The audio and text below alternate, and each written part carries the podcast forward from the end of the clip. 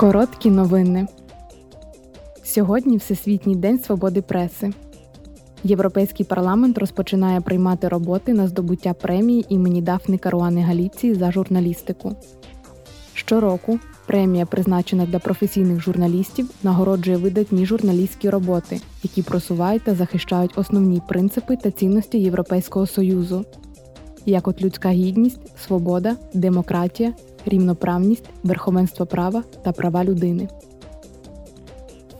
Члени Комітету Європарламенту з питань довкілля, громадського здоров'я та безпеки харчових продуктів завтра обговорять свою позицію щодо запропонованих нових правил, спрямованих на зменшення впливу пакувальних матеріалів на довкілля.